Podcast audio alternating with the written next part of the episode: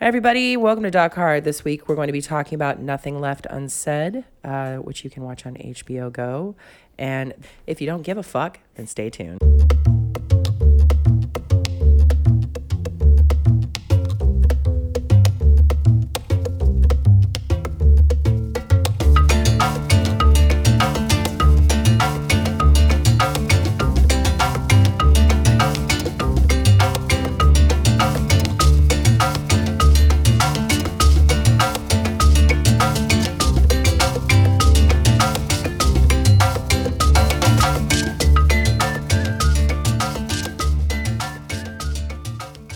This is Rebecca Guerra. And this is Amy Cooey. And we are Doc, Doc Hard. Hard. Dun, dun, dun. Town. How's everybody doing? We're doing great. Becca, you doing great? I'm, do- I'm doing pretty well. All, all things considered, guys. Wow. I'm doing pretty, pretty well. well. That sounds fantastic. Well, like I said, this week we are starting off with Nothing Left Unsaid. Okay. Everyone, I immediately lost it when I found out that Anderson Cooper's mother is Gloria freaking Vanderbilt. Okay? I felt like the same way I did when I found out pickles were cucumbers. Okay? Like, late to the freaking game every time. This is amazing. Okay? And that's like, fair. Seriously, I was so excited. It it makes so much sense. His beautiful skin, his his his great posture, his snappy dressing skills. It all makes sense, people. And if you don't know who Gloria Vanderbilt is, I will I'll give you get great pleasure in telling you a little bit about her. She's an American artist, author, actress, fashion designer, heiress, and socialite. And if you're wondering what big design thing did she actually do that I would know about, Amy, fucking blue jeans, yeah. people. Blue, blue jeans. jeans. nineteen seventies, boom. Gloria Vanderbilt on all the bunkies, walking around town. She basically she's been on my invented modern blue I've jeans. Worn her, I've worn her pants. She's amazing. I rocked them. Okay, yeah. I mean, I I've owned shit with her Kohl's. Name on it. Wow. I mean, okay. And if you don't know who Andersonville, Andersonville, sorry, that is a little town here in Chicago where our theater used to be, R I P. It's named after Anderson Cooper. He like he came out and did like a ribbon cutting ceremony. It was awesome. Does he own a big pair of those scissors, you think? I'm sure he does. He's got a he couple pair. Them, like, there's one bin by his door that's like umbrellas, and then one bin that's like big scissors. And he's like, "Wait, what am I doing today?" He's got one in oh, his shit. house in the Hamptons. It's raining, and I have to cut a ribbon. He grabs both. Oh boy! So if you don't know who Anderson Cooper is, he is a journalist and a C N N he's anchor. He's a sweet baby. He's a doll. Um, so. You know, like when you first think about Vanderbilts, you might be like me, okay? And you think about the famous uh, quote in a Deer movie, because I'm not a Vanderbilt, suddenly I'm white trash. I grew up in Bel Air Warner, across the street from Aaron Spelling. I think most people would agree that that's a lot better than some sticky old Vanderbilt. Elle Woods. Solid. Legally Blonde. Yep. So now, though, I'm like, wow, the Vanderbilts aren't just sticky. Some are, but they aren't. Some are. Okay. So upon a little, a little, a little background of a Google that I wanted to open up to tell Rebecca about. Oh boy! So this is a quote from dear, dear Anderson. Uh, okay. Well, this, this pertains to his mother, but a railroad heiress turned successful jeans designer, Gloria Vanderbilt, who at ninety years old is worth a reported two hundred million dollars, but Cooper is okay not receiving an inheritance. He says, "I don't believe in inheriting money." Uh, only a sticky old Vanderbilt would say that, and someone who has their own money. Um, but he says it's an initiative sucker and a curse. Basically, you're insulting your mother. Uh, Cooper makes eleven million dollars a year with C N N and lives in a multi-million dollar Manhattan apartment and two houses in the Hamptons with big, gigantic scissors next mm-hmm. to his umbrellas. Now, this doesn't take any respect in my mind away from them, but at the same time, it's just, uh, you know, like a tiny little white glove slap on my face, gently challenging me to a money duel that I will never win. Like, all right, okay, all right, Anderson. A money duel I will never win. Seriously. I mean, wait, I don't want an inheritance. You think that's a slap in the face to his mom, but something is interesting. No, a slap in the about... face to me that he doesn't need oh. his inheritance. I'm like, dude. It's interesting you when you said that you're so interested in the Vanderbilts, and I knew you were before, and that was uh, a tasty little extra when you realized that he was Gloria's son. Um, yeah, I, did, I didn't know you didn't know that, so that was fun to watch you discover that. But also, um, what you just described her as, being a fan of hers, you started with artist, of course, but you, you put heiress and socialite last. So it's kind of what he's doing. I mean, sure, I want some money too, like right now, like oh, right now. Amen, sister. Um, but yeah, he's he's a grown-ass man. You know, he takes care of himself, and I, I respect him for that. And upon my uh, Googling of everyone in this entire family, that's not the only person in the Vanderbilt family that actually said that, that Ooh, basically yeah. felt that their inheritance, inheritances were mm. curses, essentially. Because then all of a sudden you... I mean, you're not the fucking Kennedys. Sorry, is that... Is that don't worry. There's more. We'll get there. Okay, just just to kind of get you guys going. Uh, I, at first glance, I love this woman. I I love our senior citizens more than I love most citizens. But this woman, at ninety-one yeah. years old, stop, born February twentieth, nineteen twenty-four, is the cutest thing you've ever seen. Not just cute, just... just the epitome of what women, I don't know. She's just, man, I got a lady crush on Gloria Vanderbilt.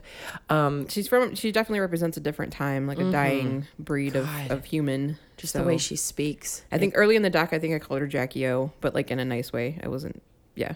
Sorry, nice sorry, way. Kennedys and Vanderbilts. I didn't yeah. mean to. We're really gonna come after all of fire. You, even your Rockefellers. um, so, like, even when she first sits down, or when Anderson sits down with her, he notices that she has these little notes, and it's just letters on a piece of paper. And she said that she didn't want to misquote Faulkner, and uh, it's oh. T P I O I N E P. The past isn't over; it never even passed. And as you think about that with your, when you're wa- watching this documentary of this woman's amazing life, and you and you get all the feels because you actually are going from her birth to the present time, a span of ninety-one yeah. years. So much. That's incredible. Life. And before you think you might be sad, don't worry, everybody. Gloria's okay. She's ninety-three and she's still painting and she's still doing it. Don't you even worry. Still wearing that designer ass jewelry, looking good. Oh, yeah. Just precious. So I'm amazed at the amount of home footage in, in this doc. But I mean, I guess when you had that much money, more money right. than God, from the richest man in the U S at the time, they used, Cornelius. Like, before they had disposable cameras, they just bought a brand new camera and shot a home video and then threw it away. And then somebody was like, "Gloria, you can keep those. It's not a, it's not a Polaroid. You don't have to just throw it, throw it in the trash." Um, but this woman has acquired lots and lots and lots of things over her life. And one of my favorite parts of kind of seeing the human side of Anderson, because I kind of only know him as this very, you know, serious reporter um, that I've always liked. You know, you go, you come and go with certain reporters, but I've always liked Anderson. Everybody likes Anderson Cooper. I mean, come on, look at him. Silver Fox. Uh, but he says that he, like, he's like, I've been worrying about the stuff in my mom that my mom has in storage for, like, I'm turning forty-eight... thirty-eight years. I was like, oh my God. And then you just Let me do see. some quick math. Oh, my entire life. Yeah. I've been worried my entire life. You could see that in his face too. He's like, it, like, it's like any family, I think. I don't even have to get specific on mine. I think any family is just like, what what treasures and what garbage is right. waiting for me. Right. I mean, but he, it's it's a Vanderbilt. It's a Vanderbilt treasure trove. Right. Like, so what do you say? You, you find a letter, one? It could be, uh, oh. who even knows? It's like with Truman Capote. Like, sent her some bullshit that he hoped that she would never, like, would never be revealed, or I don't know, something right. like that, because she literally knew Truman Capote. Not a big deal. I mean, they knew they knew everybody, and and just the idea of, like, where you said it could be anything. I mean, he I think he even referred to. Hold on. Goes in tight. Sorry, guys. Don't worry, I didn't do it in the microphone. Um, so well, I guess you'd know. Um, so there was even boxes, he said, that had, like, cornflakes in it, you know, that just got packed up oh, and yeah. put into storage. So he went through all of these things and narrowed it down in order for his mom to go through, and, and brought her all of these memories and beautiful letters and old photographs and drawings, and, and just the idea of being able to see something like that, and, and especially being reminded of something that you haven't seen since you were a girl, or or just, I don't know. It's so romantic, and just, oh my goodness. Anderson, if you're still going through those things and you need a hand, I will help, because that's my jam. No, that should literally be one of your jobs though. Oh, I would love that. You know, if you, hey, I'm always looking for work. If you need hey, me to yeah. go through your stuff, P S A. I can do that. Yeah, Amy Cooey, give her a call. Her number is. And I live at. Um, so the first evidence of a sticky Vanderbilt is Ooh. Alfred Vanderbilt the Third, and I wrote in quotes, he's sticky. So he basically is the family historian, and he kind of tries to catch us up on the Vanderbilt family and refers to the first couple of generations of the Vanderbilts being unremarkable. Okay. I totally blinked on that. I'm really glad. All right. You, okay. okay. Before Cornelius. And so Cornelius, he basically refers to him as having energy. So I wish that I had that kind of energy, because basically this leads to him having more ships than the U S Navy and oh, more yes. money than the U S Treasury. Hmm. My energy sure hasn't led to that. my my my energy hasn't led to me being the tenth wealthiest person of the modern period. And then he period. moved out of trains, right? He like didn't yes. stop it. He's like, yes, well, they built Union cool, Station. There we go. Yeah. There it is. There it is. Vanderbilt. Damn. Unremarkable though. Unremarkable. Unremarkable. Like, just get you, you just Alfred. get washed away in a legacy of. Well, you happened before this dude with all the ships, so you're unremarkable. That's interesting. Clearly, all he's right. not that proud of it, because I looked up his son's name and he's not a fourth. Boom. Good job, That's Alfie. What you call a Vanderbilt mic drop. No, I'm just kidding. I'm not dropping these mics. They're expensive. Um, so, you know, we've got the the parents of Gloria, Reginald and Gloria. You got to love a woman that names her daughter after her. I oh, love shit, that. yeah. Right? That's, That's the only so reason confident. I want kids, but I don't want kids. But if and I did. She is gorgeous. Oh, my God. You want to name your child Rebecca if you have a girl? Absolutely. Huh. I love my name. Mm, I love my last name. Side name. All my children Cooey, I'd be like George Foreman. you know, you know who reminds me of the Vanderbilts? George Foreman. I I like the way you, you made that connection. She did it without me even trying, y'all. So her poor sweet daddy dies when she's like fifteen months old. Yeah. He um, one in the doc it said a hemorrhage in the headlines at forty-five. He's forty-five years old, but. You upon know, my Googling, it hooker? was no. no. Upon my Googling, it was because of his alcohol problem, but mm-hmm. we'll never know. Bless him. Um, but she never got to know him, and she was raised by her nurse, Dodo. And uh, once her father died, they moved back to Europe, and basically she had a surrogate father through her mother's mother, uh, her nanny Morgan, and the so okay. Let's just talk about her mother, Gloria, though, for a second. Gorgeous, yeah. gorgeous, a twin. So that's like, damn. Yes, I love there's that nothing footage. Like meeting gorgeous twins. You're like, holy shit, there's two of you.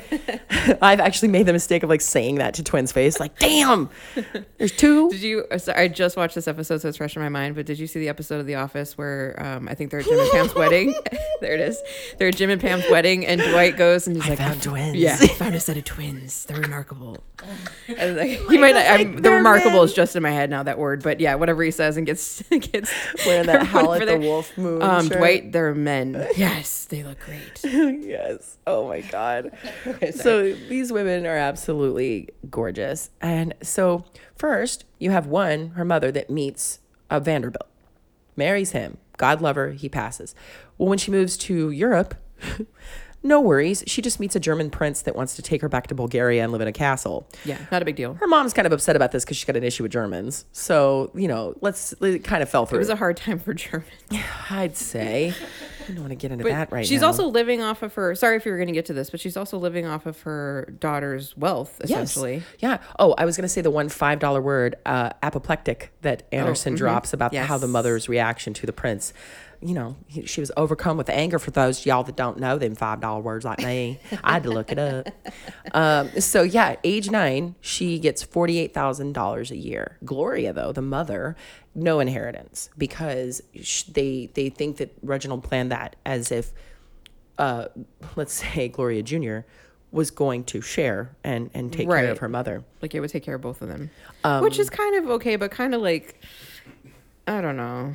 Well, it's interesting because you don't see that happening very much now. Usually the parents get the money and then they divvy it, divvy it out no, to the kids sometimes, versus the kids getting it and divvying it out to the parents. Girl, I watched Snapped, and a lot of those moms, like the stepmoms come in and they marry the dude for the money, and then the inheritance goes to the kid. And so they're like, guess what? Everyone's going to die. Oh. So I get the see, money. I'm just thinking about like the Calkins or something. Oh yeah, well, well, well that's not inheritance. That's exactly that's like child that's slavery. But next time on Doc Hard, child slavery. Um, oh, no, and, for real though, that's gonna yeah. be a thing. And side note, the um, the paper doll animation is just oh. divine. I love the way that documentaries choose a creative way to tell the story and to get the point across. It I and. Because she also refers to making paper dolls in order to understand her past yeah, that was and how it just comes to her sometimes, and she'll have a memory and then she just has to create based off of that. Like, I only wish that things would come to me like that and I would just create, because I was so full of creativity that it just had to pour out of me. Wait, so you're ninety-one. You don't know how long she struggled with, like, not being able to, you know, let it oh, flow sure. out of her. I mean, but yeah, absolutely. that felt it felt really organic in the movie. I liked that a lot, that they went to that, and the the sound during it was perfect too. Yeah. So the headline that popped up based off of the money is that R C Vanderbilt, uh, the Reginald, left the children, and I was confused. I that's one thing I didn't Google, is if there was more, if Gloria had any siblings. I don't think she does. No, I think it distinctly says she didn't, but I could be wrong. Or maybe about that. There's one. Uh, we apologize, but if you came here for facts, this is not the right place. Um, even though I have a lot of Googles. I mean, I've got no, facts, no facts, but I'm just saying, like, if I accidentally mess up, like, don't hold it against me, okay? Yeah, anyway, yeah. Blah, blah, blah. So, um, oh, oh, crap. Um, so he left the children six million two hundred and fifty thousand dollars, and none to the widow, as we may repeat again. So with this all happening, Gloria moves back to New York to stay with her Aunt Gertrude Whitney, and uh, who does look a bit like Margaret Hamilton, if I may. Um, she was the Wicked Witch of the West. Thank you. Uh, but I don't mean that as an insult. I just mean that they have no, I, a likeness of the way that they look. Margaret Hamilton is a lovely woman. If you don't know about her, Google that. Um, I was struggling to place her, but yes, okay. Mm-hmm. But it became like this story for the fact that she wanted to stay with her aunt. Her aunt wanted her to stay with her because the mother was not really around. I mean, even when she was born, the parents immediately took a six-month vacation as soon as she was born. So as was the culture, I think. Yeah, you I read, mean, like, you have money stories from that era, because I used to like like children's. I mean, even um uh like Peter Pan starts out that way. Like the parents are just not around. Absolutely, and then John draws that little map on his on his cummerbund, and he's gotta wipe it off. I don't remember that from the Disney version. I'm sorry. Oh, I thought it was my favorite part, that the treasure map was on their dad, and it, and that it came. Oh, is off. It in that? Oh, see, and then it came off of that white material. I can't back up. I loved it. Um, yeah, no, the, the fact that they left her is sad, to be sure. And I'm sure it like helps sculpt the woman that she is now. But also I was like, that's kind of par for the course. Yeah. Like it's so, it wasn't like the worst childhood. Right. No. It was just, it, it's just, it's interesting because she keeps talking about how like, that's how she started. So that is the only world that she knew. She's like, if I knew that the outside world, like there was moms and dads and picnics and stuff, and you know, she would have had different feelings about it, but that was the only world she knew. So she accepted it because right. she was born into it. Um, but Dodo. Yeah. And, I mean, she should have been with Dodo, but that's not going to happen. Do you think the aunt really had her best interests at heart? She says that she did. Anderson asked her, I think, and she I, said that. I think she did. I think Aunt Gertrude had, had her best interests at heart because of the fact that she knew that her mom was uh, well, did you think, like, I unable just, to give her everything she needed. You know, she was right. unable to give her a secure home, and I I believe was also very young herself, and just, you know, but she's also a Vanderbilt, and she sees this outsider as a, kind of what I perceived it. Well, she she's sees protecting, this outsider taking the inheritance from yeah. her brother. Yeah, so it I don't know. I you can question motives all day long. You'll probably never know. Yeah. I'm sure Gloria I think, doesn't. I mean, she's also probably slightly protecting the Vanderbilt investment, which is Gloria. Yeah, you know, making sure that like. You want to make sure your lineage turns out all right. I mean, like, for instance, if, you know, something happened with someone in my family, God forbid, like, let's say my sister's kid is getting into some trouble, you better believe I'll be showing up being like, get oh, your yeah. ass in the car. Oh, yeah. You know, because I'm, I am in a car when I I just think of it like if them. my if my nieces or my nephew, any one of them, like, someone else came in and somehow they came into some money and then, like, I don't know, just like... But you can't put it in perspective of now because this is, you know, from what, like sixty plus years ago. Mm-hmm. Um, but yeah, that's just kind of the stuff that was running through my head when I watched it. But a lot of it was Gloria too, because for instance, uh, let's just call her our Gloria, she overheard her mother speaking with her older sister about the inheritance and about the money, and that she she was basically like, we just need to get rid of the nurse. And this sent our Gloria into a spiral where she yeah. ran up and told Dodo that they're trying to take me away from you, and freaked out. And so basically when the huge court case of the of the century over this heiress, uh, I, they referred to it as poor little the poor little rich girl worth three million six hundred sixty seven thousand dollars, um, who gets four thousand dollars a month or spends four thousand dollars a month rather. Um, it, then all of a sudden, that's why, because she was basically claiming that she hates her mother, only on the fact that Dodo would be taken from her. Right. So which it is a, could have a been natural... Gertrude, but also was a push from Gloria herself not wanting to be with her mother. Right. And then everyone proving that her mother was unfit because, okay, so remember how I was saying she lands a Vanderbilt, she lands a prince. Not only is she good with the men, the men folk, she's good with the ladies too, because she lands Lady Milford Haven. And so she even gets fancy ladies when she decides to go that way. That's so right. there, that also came up into the case of the fact that, for instance, that was not a time for for that kind of behavior, um, to be doing something like that. Um, I'm glad that we live in a society where we've opened up so much more to that. Still not enough, but yeah. Uh, sorry. That was, we still have to be so like bad. That was not a time that that lifestyle was accepted. Um, yeah, the, she couldn't live her own life. Basically, uh, was what it boils down to, and that's even saying that we know for sure that uh, what was the other woman's name? Her it was Gloria Vanderbilt, and the what was the other one? Woohoo. Uh, the like the the the relationship she was in with the woman. Did you get the oh, woman's name? Uh, Lady Milford Haven. It's fantastic. Mm-hmm. Um, yeah, Lady Milford Haven. That's even to say that they weren't just like besties roaming the world and being like, I'm really sat sick too close of these on a towel together, hugged a little too much.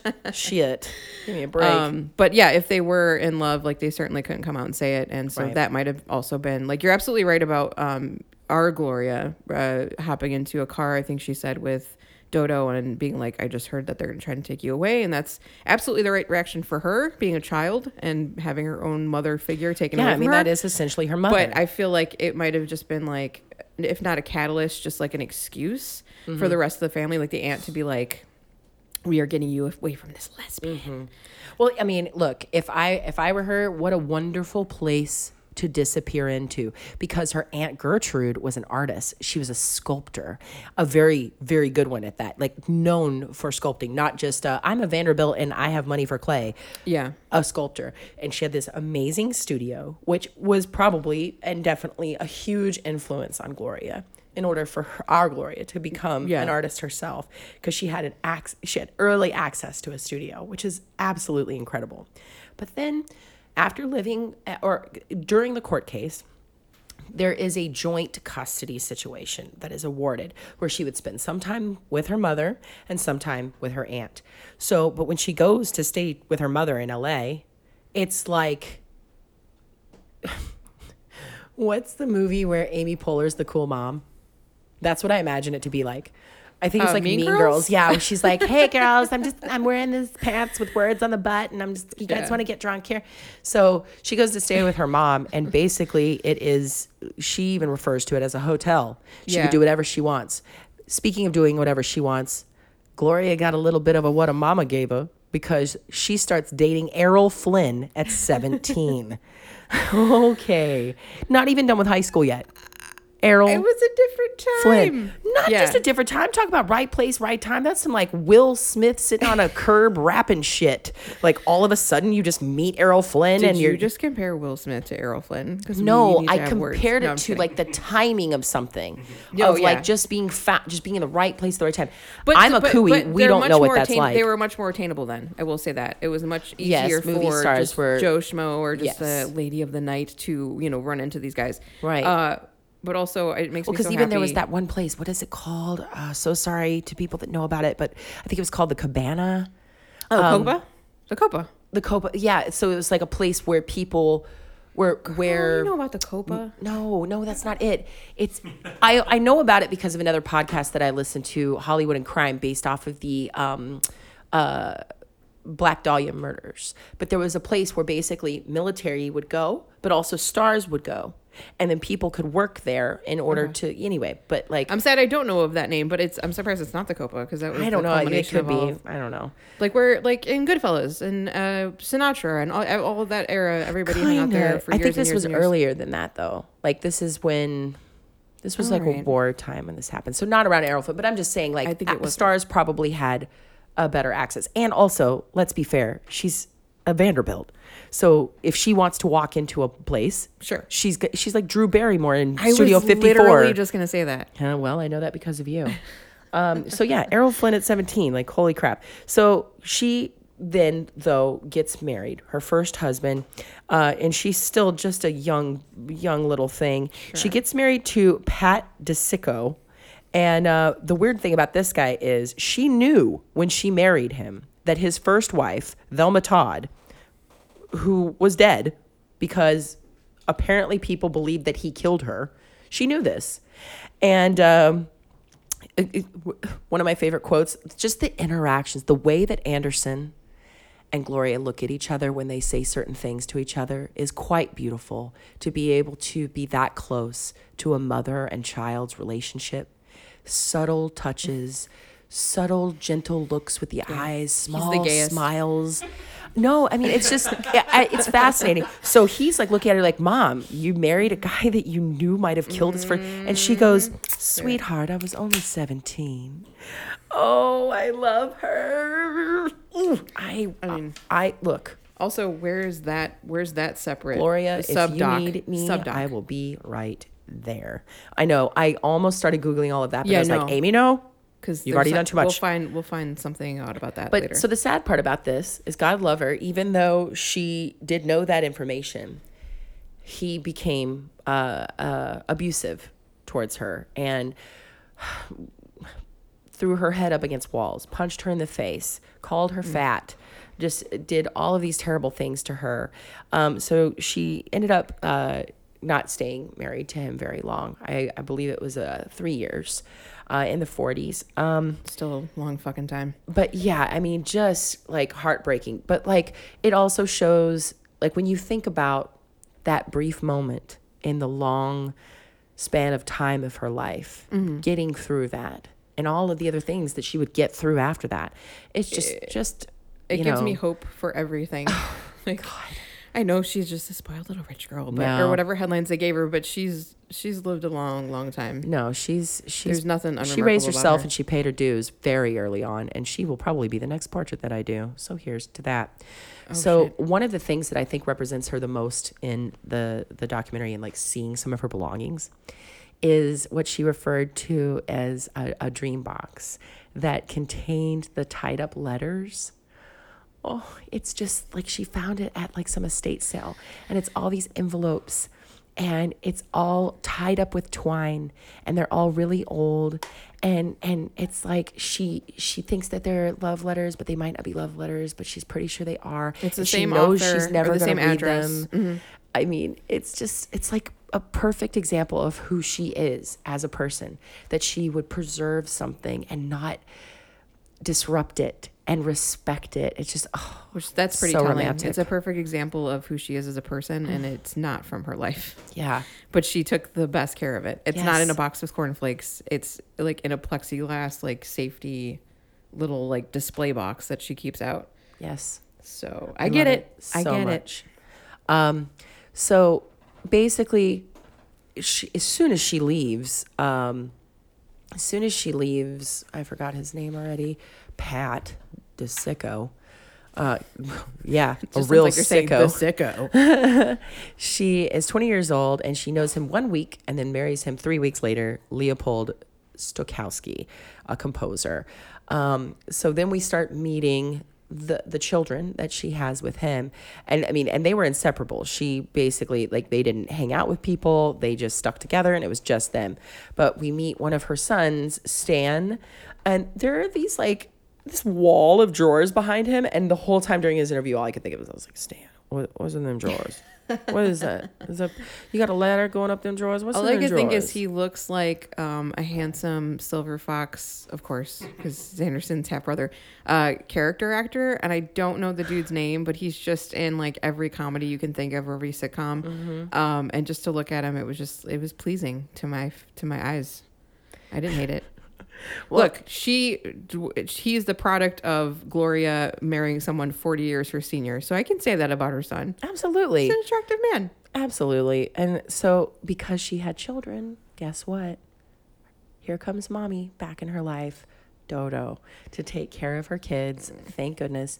And Anderson uh, speaks with the uh, oldest son about um, being able to actually like remember her and know about her, which is, I would think, very exciting to be able to like have the connection to someone that you know meant so much to your mother, yeah. but never got to meet. Um, but we're going to take a quick break because we got a lot more to go. So if you need anything, go get it. And if you don't need anything, stay tuned. Hey, Beck. Hey, Ames. What's your favorite comic book character? Oh, I like... Oh boy, I used to like Archie. Is that dumb? No. And also, uh, I love Superman. Go D C. And also, um, uh, Dark Horse uh, does Buffy the Vampire Slayer, and it's awesome. Cool. Fuck yeah. Uh, my I grew up with my sister loving Johnny Quest. Oh. And mm-hmm. like Casper and Archie and like the you know the kitty ones at yeah. first, but I then moved into like uh, liking uh, Kitty Pryde when I was young.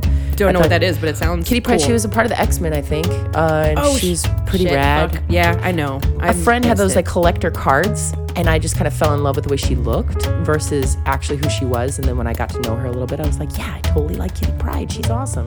Of course, you know, I like Wonder Woman, and I'm no shame. I think, of course, people are like, oh, Wonder Woman, she's the only woman. But at the same time, if you look into the history of Wonder Woman, it's very inspiring and badass. Sure, sure, sure. Yeah. So look, the reason why I bring this up is there's a new podcast on the Universe Head Podcast, Universe Head Podcast Network. Sweet. Yeah. Guess what? It's called Comic Book Queers. So wait a second. So they're gay comic book people? Gay comic book people? No, it, they only cover... comic books about gay people. No, I'm just kidding. No, it's. I too... mean, I, I like both of those things. Right. Either way, either way you mix it. I was excited it, for comic be books, good. And now I'm excited for queer people. Yeah, exactly. So, so it's just uh, two guys, Evil Jeff and Brett Maness. They are going to be doing Comic Book Queers, and I highly suggest that you tune in because if I know if I know Brett Maness, it's going to be smart and it's going to be funny and it's going to be filled with lots and lots of delicious details and information.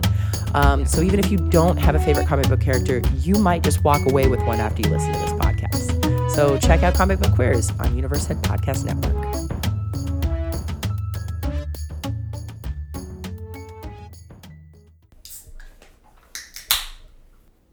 All right, the only way to come back from uh, the first part of the uh, podcast that we recorded is to bring in Frank Sinatra. Yes, our Gloria has a brief relationship with old Blue Eyes. I mean, didn't we all? She leaves Leopold and, like I said, got a little bit of what her mama got and finds yet another amazing man to to give her the energy and strength to get through leaving Leopold, who she basically finds and uses as a father supplement in a way because he was, I think, forty years older than her. Mm-hmm. Um, oh, and, yeah. Um, he was sixty-three when they got together? Yeah, I believe so. So Frank gives her the energy to kind of leave Leopold, and he basically uh, didn't think that she had the energy to um, go through with a custody battle over the boys. But Frank helped her through. Who knew? Here's looking mm. at you, Frankie. Mm, did he? Well, we'll never know. I mean... No. Anybody that slaps Marilyn Monroe might have an issue himself. So, but more about the Kennedys later. Man, we were really getting on them Kennedys. Uh, so did Marilyn. Ayo. Sorry, I really like her though. Anyway, we both take sips. So one thing that is completely grazed over, and I give you, you guys get your own Google boxes out and go after this because she had two sons with Leopold, mm-hmm. but we only talk to Stan. Chris does not speak to Gloria. She hasn't spoke to she hasn't spoken to him. she refers to him in this documentary, it is so glazed over so quickly, that she hadn't talked to him since his twenties. So that's, and he's in his fifties now. So that's a whole thirty years that he has not spoken with her, which is crazy. thirty plus, yeah. Yeah, that's insane. Like, what has to happen in that family to not speak with your mother? And she seems like a lovely angel of a human being. So what's going on there? I mean, there's many sides to every story, so I reserve Aww. judgment. I, I'm just saying, we You're don't know. Person. We don't know. Look, we don't know who uh, DiCicco... like how he killed his first wife. Yeah, we'll never know. There's some things that are probably not going to be uncovered. Um, but I do, I I maybe, know that you're saying it's like glazed Scott over. Peterson. It's probably God. probably true. Um, but I know you're saying that it was glazed over. But I like the fact that she kind of leaves him alone because that was his wish. So don't like dwell on it too much, or like that the doc doesn't dwell right. on it too much because that's kind of none of her business, unfortunately. God, just just the definition of eloquent. She yeah, I mean. Lady crush. So Anderson goes over to talk to her at one point and they show her foyer. Oh my God. It's hot pink, y'all. I'm talking like hot ass pink.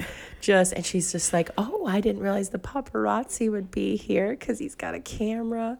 And she's like, I would have put on my face. She's just a doll and a dream.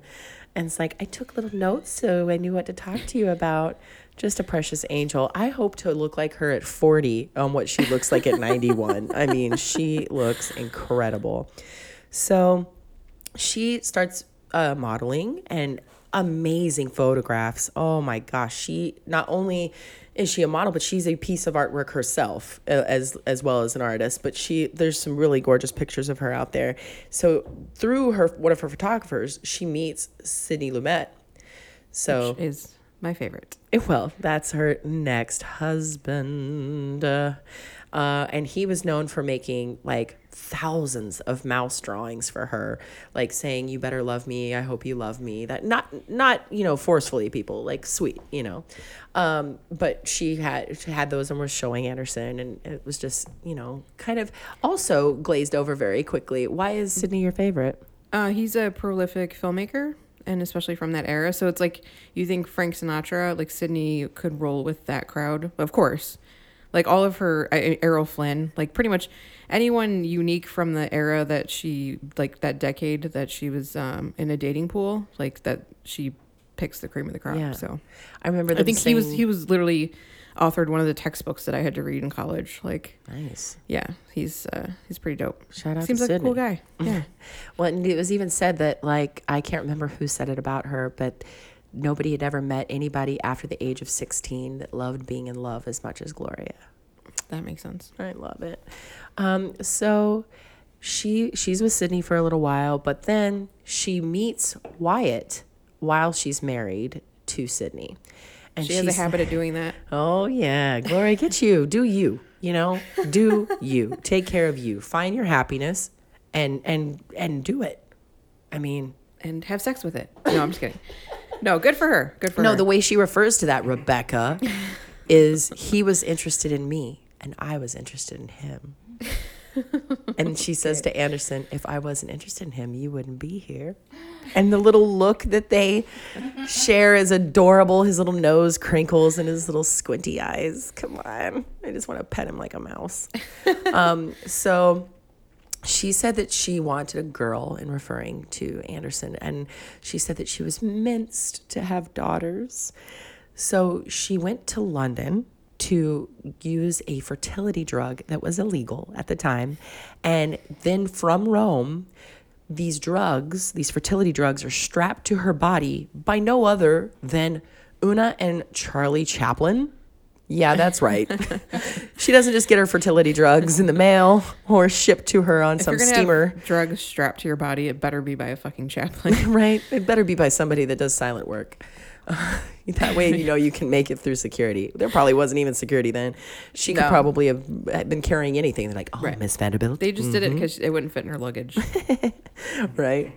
Um, which she probably designed herself. Exactly. So um, one of the quotes that I also very enjoyed uh, or enjoyed very much mm-hmm. um, that Gloria said was, it is once you realize that life is a tragedy that you really start to live. And I like, I had to like pause it and had to really let that one sink in because, you know, life is hard and, you know, not everybody, not all the grass is greener. Not everybody has it perfect, even though we could look at another person's life and wonder what it would like to be wan- to wander in and out of it. But to really accept that she had been through a lot of hard things and understand well, and that, that that's ending, what helped her to live. Yeah. The, in the end, we're all going to die anyway. So that's how I took it. Right. It's, yeah. Uh, it ends in tragedy. So yeah. get, enjoy the middle part of it. I don't know. Well, and then we hear from sticky old Alfred again. So he says, she put her name on blue jeans. I don't think that pleased everybody. Like, fuck you, dude. Are you looking down on Levi Strauss? That dude is worth four point six seven billion dollars and they're annually making five billion dollars. Yeah, their name's on the fucking ass of pants. You see them getting upset about it? Who the fuck are you, Alfred? God. So, like, I, I was wondering why this guy was so smug. Like, I get that you're a third or whatever, but I wanted to know a little bit about it. So his father was once the richest man in the U S, Alfred the First. He was on the uh, Lusitania, which was uh, a boat that was going over to Ireland, I believe, and it was struck by a German U-boat May seventh, nineteen fifteen. Mm-hmm. He refused. Check this shit. This is a stand-up fella. He refused his life jacket and was only helping women and children, and his body was never found. That's some dope-ass oh, shit right shit. there. You sticky old I Alfred the Third. Your grandfather was a great man, and you're over there getting mad that Gloria I mean, invented blue jeans? What the hell? Look, we all saw Titanic. Is that what really happened, or did he pay someone off? Sorry. Well, Rebecca, my God. Be the you took that a dark way. I know, I'm sorry. No, so, but that's, yeah, that's interesting. Your father did something remarkable, and you didn't. Grandfather, excuse me. The first, yes. Mm-hmm. Uh, and what did the second do? Does the second do anything? You don't care? Eh. I, I... Ugh, look, there was only so many things. That we, we, there, just as a fair warning, this might be a two-parter, guys, because we have so much to say about the docs this week. Um, so I realize that there like needs to be some kind of line that I draw on Googling. But because I spent way too much time trying to Google how much Alfred the Third was worth. Can't find it. Sticky son of a bitch. No, because I wanted to know. I'm like, if you've got a problem with like what Gloria is doing, like what mm-hmm. are you worth? What are you doing? Exactly. Anyway, so I couldn't find anything. He sounds like one of the dudes that like would read The Fountainhead and tell like his servants to read it to understand why they're not important. Well, it made me think that maybe he was sad because there's not enough like readily identifiable business or substantial inheritances to warrant the Vanderbilt family a spot on the Forbes American Richest Families list. So he's just like pissed off. I'll give you five bucks or I'll drink if you can name who's number one. Oh shit! On the Forbes, that was a lot of. Inf- okay, sorry, I'm just sorry. so no, excited this episode, guys. Great. Number one on the Forbes this year. Richest family? No, just richest family oh. ever.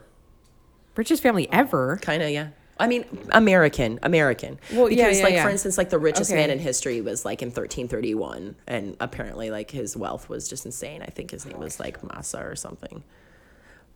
Um, it's got to be like a like a not not. Not Chase. How about, like, yeah, I was about to say, think about the company. Uh, it's gonna it's gonna be one that's like right in my face that I'm not gonna. God damn it! Can I get a Can I get a hint? Can I get a hint? Sure. Um, watch out for falling prices. Oh my God! The fucking, fucking Sam. Uh, what's his name? Walmart. I don't, yeah. Fucking Walmart. What's his name? I don't know. I Ooh. just got mad when I saw that Walmart oh. was the was the most because I when I started Googling it, I wanted to see like for instance how the Vanderbilt stacked up against the Kennedys or stacked up against the Rockefellers, blah blah blah. I mean, you can really go down a rabbit hole when you start looking up people's net worth. It's really insane. It's not Walton. What is his name? It's Wilson, I think. Fuck him. I don't know. Oh, that um, makes me very upset. Yeah. So, but their names do live on uh, with Vanderbilt University in Nashville, Tennessee. And there is also uh, Vanderbilt Avenue in uh, um, New York, uh, in Manhattan and Brooklyn. So, you know, they do have a legacy, of course. Right. But if you ask me, living on through fashion is a point, Mister Sticky Alfred the Third, when it when it comes to your Vanderbilt historian family right. crap. It's not a decimal point. You know what he's saying? Like, he, yeah, I'm not siding with him. But it just like made me mad. It's like, why is this not something that's impressive to you? Are you just mad because basically you took your inheritance and then you just monitored what was already going on before you started it? and then you all of a sudden get recognition because you decided to go place a wreath in the water where your father was grandfather was never found again. Great. She's over here fucking doing it all and doing it by herself and sometimes doing it in love. So get out the way, you sticky old Vanderbilt. Yeah. Anyway, thank you, Elwoods, for making me be able to have that quote. So one one also thing that I really love is that she like like there's some women out there that will only wear things once, but they keep it. You know, and then you just like possibly see it later. Like my mom, she'll she'll wear things a couple times, but she's kind of a once only lady. But there I have news a- for you. What? The apple doesn't fall far. You will, you will, you'll reuse articles and jewelry, but I don't think I've ever seen you step out in the same exact outfit twice. That's a compliment. Oh, I'm just saying. Wow. So yeah, no, but doesn't reuse a single thing. That's yeah, yeah I do have that problem. Level. I'm like, oh well, I wore that in in two thousand four. I, I don't even think. That. Do you even think that? I think when you step out, you honestly you just put it on and it's not unique in the moment and like you don't feel. I do it, think so about then, it sometimes. Yeah. Like for instance, if it's a dress, I must figure out another way to wear it. Yes. Otherwise, I'm just doing the same thing again. Sure. Which what, what am I trying to do? Be the definition of insanity? Never. In the other life, I was a sticky old Vanderbilt. Um, so maybe that's why I have such an issue with it. Um, so seeing her wear pieces. So there's an interview. Um, I can't remember when it was. I'm assuming that it was probably when Anderson was young. But she's wearing a necklace. It's like a a white. Like bulbous necklace that like it looks like interlocks with itself. Like Wilma Flintstone is wearing it. Absolutely. I tried to Google it, just like that bracelet that you told me about that was in Vertigo, that was a Chanel. The Chanel bracelet. Oh my God, that bracelet. Oh, who even knows? Oh, I want it now. So she wears it though later, like when she's much older. Like mm-hmm. I think she even wears it presently in her nineties in this documentary. And I'm just like, who designed that? That's got to be a designer piece. Or I like... Oh, uh, and then you get really mixed up when you start Googling Vanderbilt jewelry because she made her own line of jewelry. And then you're like, no, that's not what I want. Um, but yeah, so basically she's fabulous. Um, but then we get to start, uh, get, get, get, blah, blah, blah. We start getting to know Anderson a little bit more. And, um, One one of the of the ways that we do that is we see him covering um, different things uh, over his time as a journalist. But what really hit me is when he started to cover or show coverage of Hurricane Katrina, and he was uh, actually in Waveland, uh, where I actually worked. I'm from the Gulf Coast of Mississippi, and I was living there when Hurricane Katrina hit August twenty-ninth, two thousand five, um, and. Seeing this vulnerability from someone that is so stoic and has such a wonderful stature about him. Um, he was referring to a man, and Waveland, uh, Waveland was hit very badly. A lot of the uh, cities on the Mississippi Gulf Coast were annihilated, completely destroyed, nothing there, ten miles inland. And he was uh, standing there and somebody was raising the American flag and seeing him get emotional. Like, all of a sudden I'm like, following this romantic crush and love story on Gloria Vanderbilt and how much I just am enamored by her, to take this twist of Anderson being in Mississippi and being somewhere that I slept in a tent for nine months and worked on people's homes, and watching him get choked up about it really like took such a twist for me. Like my favorite part about documentaries is the twist. And this took a personal twist, which mm. I really didn't expect. Uh, and then he was at Mary Mahoney's, which is in Biloxi, which I've been to many times, yeah, talking and, to Bob, the owner, Karen, my best friend, both, Beth's yeah. best friend, sitting next to us. And both of us were like, he's at Mary Mahoney's? Like, we hung out there. Like, that's yeah. where you went to pretend you were old enough to smoke cigarettes at the bar. Like, that's just like, it, it's a it's a Biloxi staple. And one of the places that, that flooded so terribly. And, and, and, uh, Mister Bob was bitten by snakes, if I recall correctly, because he stayed behind. Yeah. Um, but seeing him talk to Anderson and, you know, pictures of Anderson in front of places that I know so well um, was just, I don't know, it was very, uh, all of a sudden I was like kind of taken out of that relationship that I was building with Gloria in my mind. Well, you still want to marry her, but now you want to adopt her son. Huh? Yeah. I, I'd be like, I'm your new mommy now, Anderson. I know you're fifty now, but it's okay. My sister and you will get along great. We'll be one big happy family. Um, so the the idea that you could be connected to somebody that seems so far out of your reach uh, is really, really remarkable. Um, so uh, more about that later. Uh, we're going to go on ahead and, and, and finish out this beautiful documentary. Uh, so Carter. Oh. I can't believe we haven't even talked about Carter yet. I know. Oof. Yeah. Carter is Anderson's older brother uh, by two years. Um, and uh, I believe it was June nineteen eighty-eight. Uh, Carter was twenty-three years old, and he jumped off the fourteenth floor of their mansion uh, off the terrace in front of Gloria. He woke up um, in the middle of the night, I, I believe, and um, was delirious and ran through the house and was kind of trying to figure out what was going on. And she followed him, and he was over the ledge, and she was telling him to get down, and basically... Yeah, she said it all happened within a matter of moments. Uh, he was over the ledge. She tried to call him back. He jumped from that, even after some pleading, and was kind of teasing her, like, don't, you know, don't come any closer. If she moved closer, he would let go. And he did jump, but then caught his fingertips, I think, on the edge. Mm-hmm. Uh, and then hung there for a minute and then let go. And she said, or she said, uh, Carter, come back. And he let go right yeah. in front. Could you just take a moment and even try and understand watching? You know, it's one thing to lose a child. I mean, God love any parent that has, because I have not, of course, I don't have children. But the idea of watching something like, I'll quote Steel Magnolias on this, watching when something so beautiful comes into your life and being there when it goes out, I could not even imagine. But the way that she said that she just went to bed for three weeks and all she did was cry. And then she hasn't cried since. She said there's not a tear left. Yeah. I believe it. Oh, God, that's heartbreaking. So the one part about this that I didn't like is you. we get the interviews of the ex-girlfriend, and she basically blamed his dark mood on his asthma meds. And, I mean, I'm not, like, mad at her, but at the same time, I'm just like, really?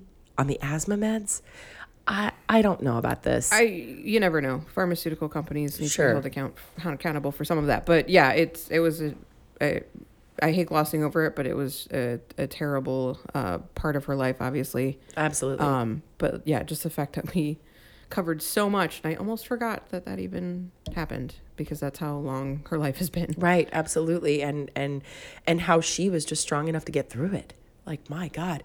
So the girlfriend was trying to call Carter to talk to him about something that happened with the Dukakis election, and he asked her to come over that night, and she didn't go because she had a pimple, which she regrets. That, I mean, I don't know.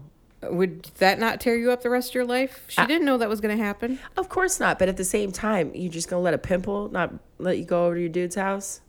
Amy. I don't know. I guess that's what happens when you date Vanderbilt, so you want to look perfect all the time, but I mean, pimples Girl, and pimples. You Shit happens. Would, okay. That's what cover-up is for. But you would, and a nice scarf. Look, I'm not saying you wouldn't have gone know. over there, I'm but I think ugly. you would have taken a little time to... I'm, I know. I'm being ugly, but also I would not have interviewed for the documentary if that's the reason why I didn't go over. I would just be like, sorry, I'm I'm not going to comment on this. That's fair. Um, I can't pass any judgment on her, but I understand. Yeah.